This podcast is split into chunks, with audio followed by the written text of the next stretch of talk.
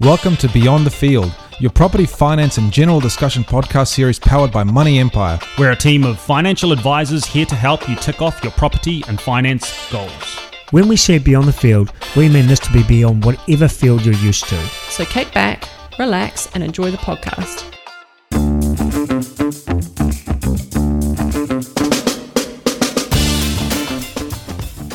My name is Kane. I'm here with one of my normal guests, Easton Asiwa, and we've got Rosie in the hot seat today, who is our top insurance advisor here Hi, at Money everyone. Empire. Super happy to be back. Issa, are you awake? I am. He I'm is. rearing to go. He is, yeah. right, let's get into some stuff which um, is pretty topical at the moment, and we're going to talk about travel insurance. Now, Rosie, I'm not going to throw you in the deep end because this is um, quite a in-depth, I suppose, topic at the moment, just with COVID and insurance. But what are your thoughts on travel insurance at the moment, where it stands? And what I mean by that is, if you were flying overseas today, would you be taking it out? And then, secondly, what would you be looking for in that policy? Hmm, good question. So, I think with the travel insurance, it's important to have wherever you go. Obviously, things are excluded more so with probably pandemic exclusions if you're traveling. Um, but, you know, there's other things that can happen to you other than uh, getting COVID at the moment um, while overseas. So, it's important to secure um, that safety net with the insurance um, for other things. I'm going to throw something out there. When I went to the States a couple of years ago, take my family, um, I made sure that I got comprehensive travel insurance, which was actually fully medical underwritten for every family member. And I think that cost me close to a grand. But for a peace of mind that if I got over there, something happened to me or my kids or my wife, that we could go to a private facility and get it all taken care of. And I could be 10, 20, 30 grand in a hole if I didn't have it. $1,000 meant obviously a blanket for me. Well, that's the that's what we hear most in the media around real horror stories for people that have gone overseas. No one goes overseas to get injured in a foreign country.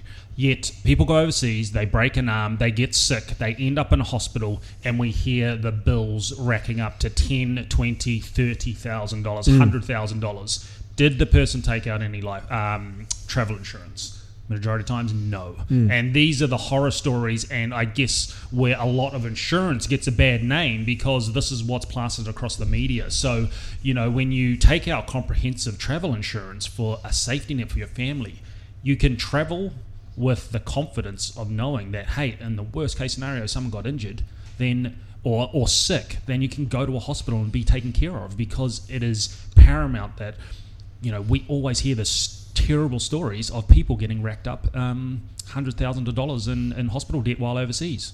Absolutely. Now, Rosie, I'm going to throw it to you. Um, COVID pandemic. The key things on taking out an insurance travel policy at the moment is to read the fine print because there's most likely going to be exclusions for any COVID 19 related um, illnesses or travel, right? Yeah, always important. always important. But um, I suppose making sure you know what you're getting yourself into. So if you're going to, if you're traveling overseas and you go to a country where you potentially the country goes into lockdown, what you're covered for, right? Making sure that the um, insurance in your head is detailed enough that you go, okay, cool. If I can't get home for whatever reason, um, I have enough money to survive and keep going.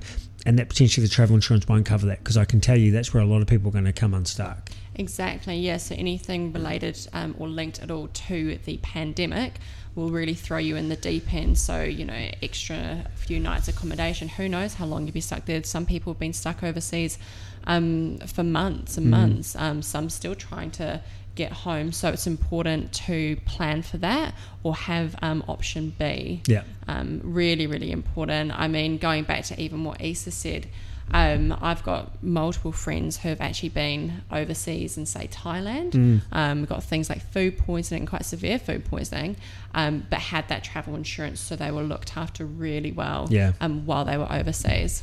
What we've got to realise is in New Zealand, we have such a great public health system that um, we just forget around these costs. Now, when you go offshore to some of these second or third world countries where there isn't so much money in the public system floating around, when you go to hospital and you're going to a public hospital over there, what do you actually get for your treatment is bugger all. So making sure that that travel insurance is covering some private facilities for you to get back on your feet to get you home. What I'm going to throw at you, Rosie, is what it would be your personal approach, or if you put your advisor hat on, what would be your advisory approach moving forward with travel insurance in this current climate? Well, if you're lucky enough to be travelling in this current climate, um, I would certainly be looking at getting um, uh, getting the travel insurance. I would explore the different insurers, mm. um, really looking into the policy wordings there. Um, certainly approaching an advisor um, who specialises in the travel insurance to look into that for you yep. as well, and just really understanding around what those parameters are for um, COVID needing to know what you need to do to plan just in case it's not covered. Um, and essentially, as well, also going back to what you said, Kane, really understanding what we are covered here um, for, covered here for in New Zealand.